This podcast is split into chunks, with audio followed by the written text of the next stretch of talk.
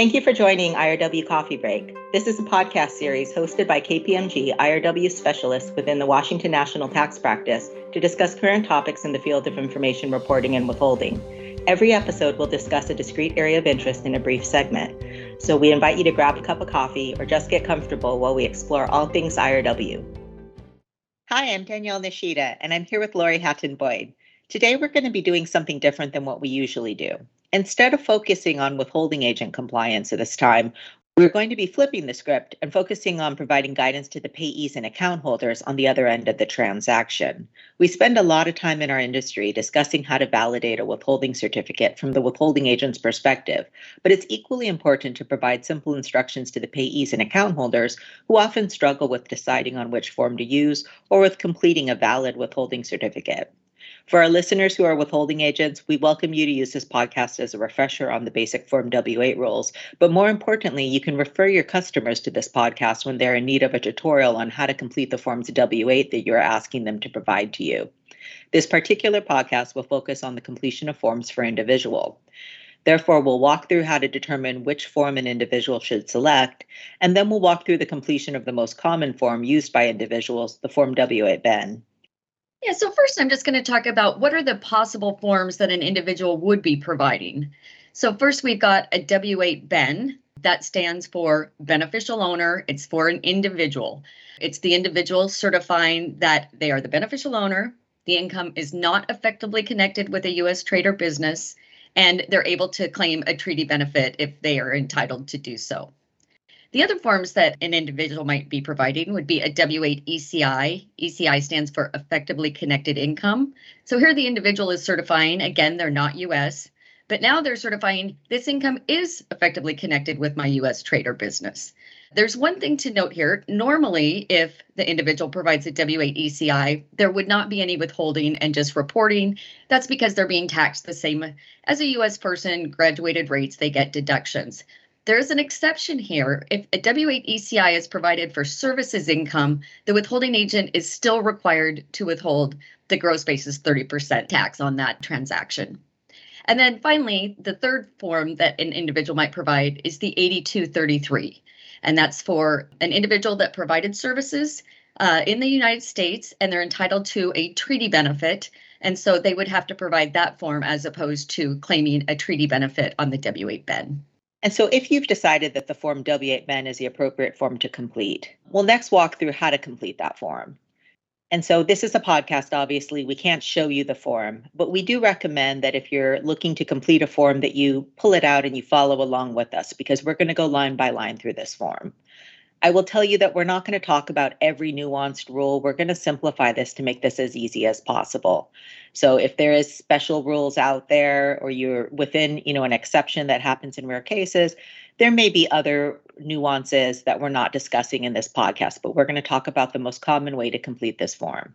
So starting with line 1, the name line, this should be the name that you would use on a tax form you are often going to be receiving an information return filed to this name, and that may also be issued to the IRS.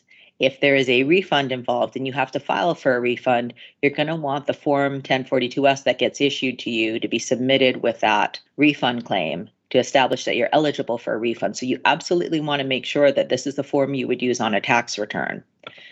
The form has to have a single name only, so no husband and wife combos. If you've got a joint account, you've got to complete a different form for each account holder. If you have a business name or a disregarded entity name that you do business under, but you file your return as an individual, you can list that business name in the reference field on line seven, but it should not go on line one of the form. Line two is country of citizenship, so you're just going to enter the country in which you are a citizen as a heads up, this should not be the United States. If you are a citizen of the United States, you should be completing a Form W 9 instead. Line 3 asks for your permanent residence address. They are looking for a physical address here, so there should not be a P.O. box or an in care of address. The one exception to this rule is there is a notice that allows a person to use a P.O. box if that person doesn't have a numbered physical address that they can enter. So this only happens in really remote areas where you don't have a numbered address, you're just listed as being on this street, and that can't really be used for mailing purposes. In those limited cases, you can use a PO box. but it should never be a care of address because by definition, a care of address is I'm sending this to someone else because I'm not there. And then the mailing address line is to enter an alternate mailing address. If you don't want mail sent to your permanent residence address, it's not a required field. If either the physical or the mailing addresses are US addresses, you should also be prepared to provide additional documentary evidence, which would typically be a passport or foreign identification card, and a reasonable explanation for the US address. And this is going to be used just to establish that despite having these US addresses, you really are a non US person. And so the IRS does require additional documentation in that case. Line five asks for your US identification number. If you don't have one, you can leave this field blank. However, if you do have one, we recommend entering it on the form. Again, if you're ever over withheld upon and you need to file a refund claim, it will be a lot easier and faster if the Form 1042S is issued to you with your US TIN on it. And the withholding agent is going to get that US TIN from this form. So, this is your way to transmit that US TIN to them so that they can file a proper 1042S so that when needed, you'll have that information for your refund claim. Similarly, line 6A is asking you for your foreign tax identification number. This is a tax ID number provided by your local jurisdiction. If you don't have a TIN issued by your local jurisdiction, which is common in countries like the Cayman Islands or BVI, you can check box 6B instead, which is stating that you do not have an FTIN because you're not legally required to have one but you should typically be either providing an FTIN on line 6A or checking the box on line 6B indicating that you don't have one. There are limited exceptions where you're not required to do either box, um, but for simplicity's sake, we're just going to recommend either doing the FTIN or checking the box.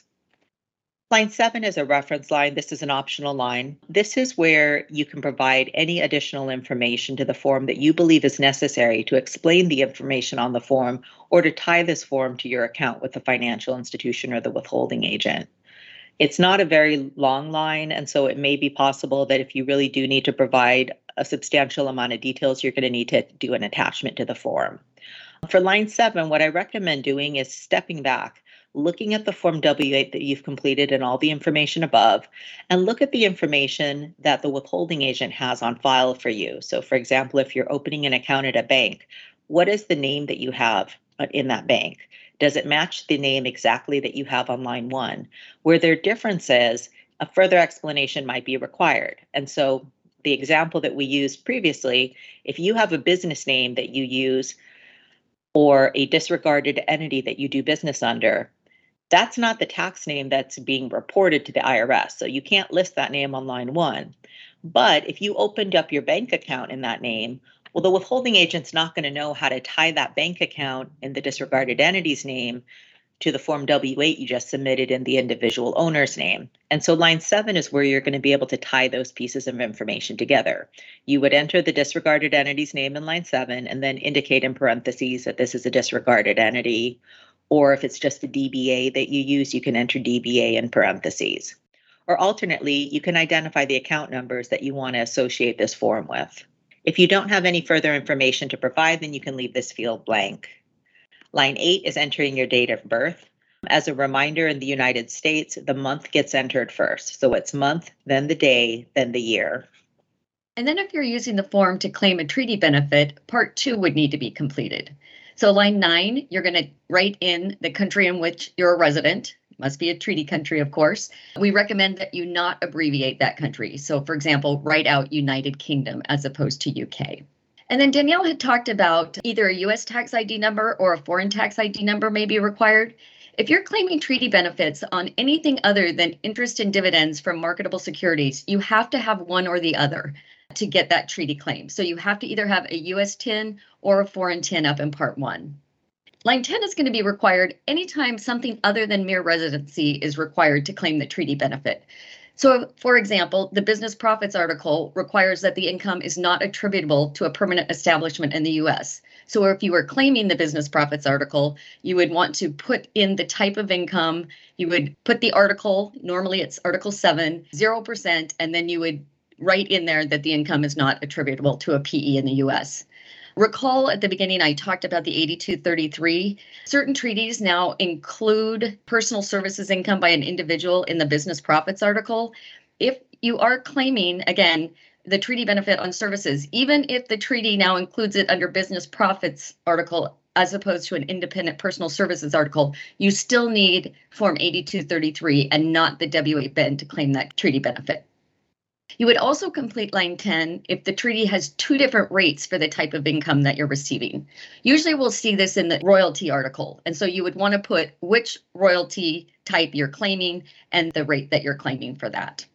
And finally, with respect to the treaty claim, just like Danielle had talked about with the US address where additional documentation is going to be required, if you have a mailing address outside of the treaty country, you're going to have to provide additional documentation to support that you are in fact entitled to treaty benefits. And then part three is just the certifications.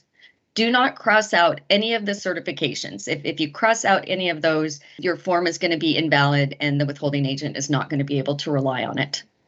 You're going to sign the form, you're going to date the form. Again, as Danielle said, the dating convention for the US is the month, the day, and then the year. You're going to print the name of the signer, the individual that's signing it, and then unless the form is being signed by a third party who has the authority to do so. So, meaning some type of power of attorney, hopefully a Form 2848, in which case you would sign and print that name. And then you're going to want to make sure that you check that box that says that you have the capacity to sign. And once you check that box, you should be prepared to also provide the power of attorney that you'll have, because that's going to be needed for the withholding agent to rely on a form that's signed by somebody else. And the final thing we should point out is that you have an option of also providing an affidavit. The statement will not appear on the official Form W8 that you get from the IRS website, but it's often added by either the withholding agent as an addition to the bottom of the form, or it can be added on your own as an attachment to the form. So generally when completing a Form W8, the form is only valid from the date of the signature and onward though there is a 30 day grace period allowed in the regulation. So the withholding agent can elect to use that form that you signed on, let's say, April 1st as early as March 1st. But if you're wanting to use a form for any payments made prior to that date, you're going to need to attach an affidavit. The affidavit states that the information provided on the form is also valid for dates prior to the signature, and it is required to identify the dates of additional validity. So, an affidavit will generally say something like the information provided above is valid from X date to the present. The affidavit must be signed separately and dated. So, when you are attaching an affidavit to the bottom of the form, you're still going to sign the form and date it and do the certification information that Laurie addressed previously then you are also going to separately complete the affidavit below or on the attachment. When you're doing an affidavit, make sure there is a start and an ending date. The ending date can be the present, which is the date of the signature, but you absolutely need a start date. And with that, you should have the information necessary to complete most forms W8 Ben. We hope this podcast was helpful in completing your forms. Please let us know if there's another form or topic you'd like us to address by responding to the feedback button on the podcast page. Thank you for listening in.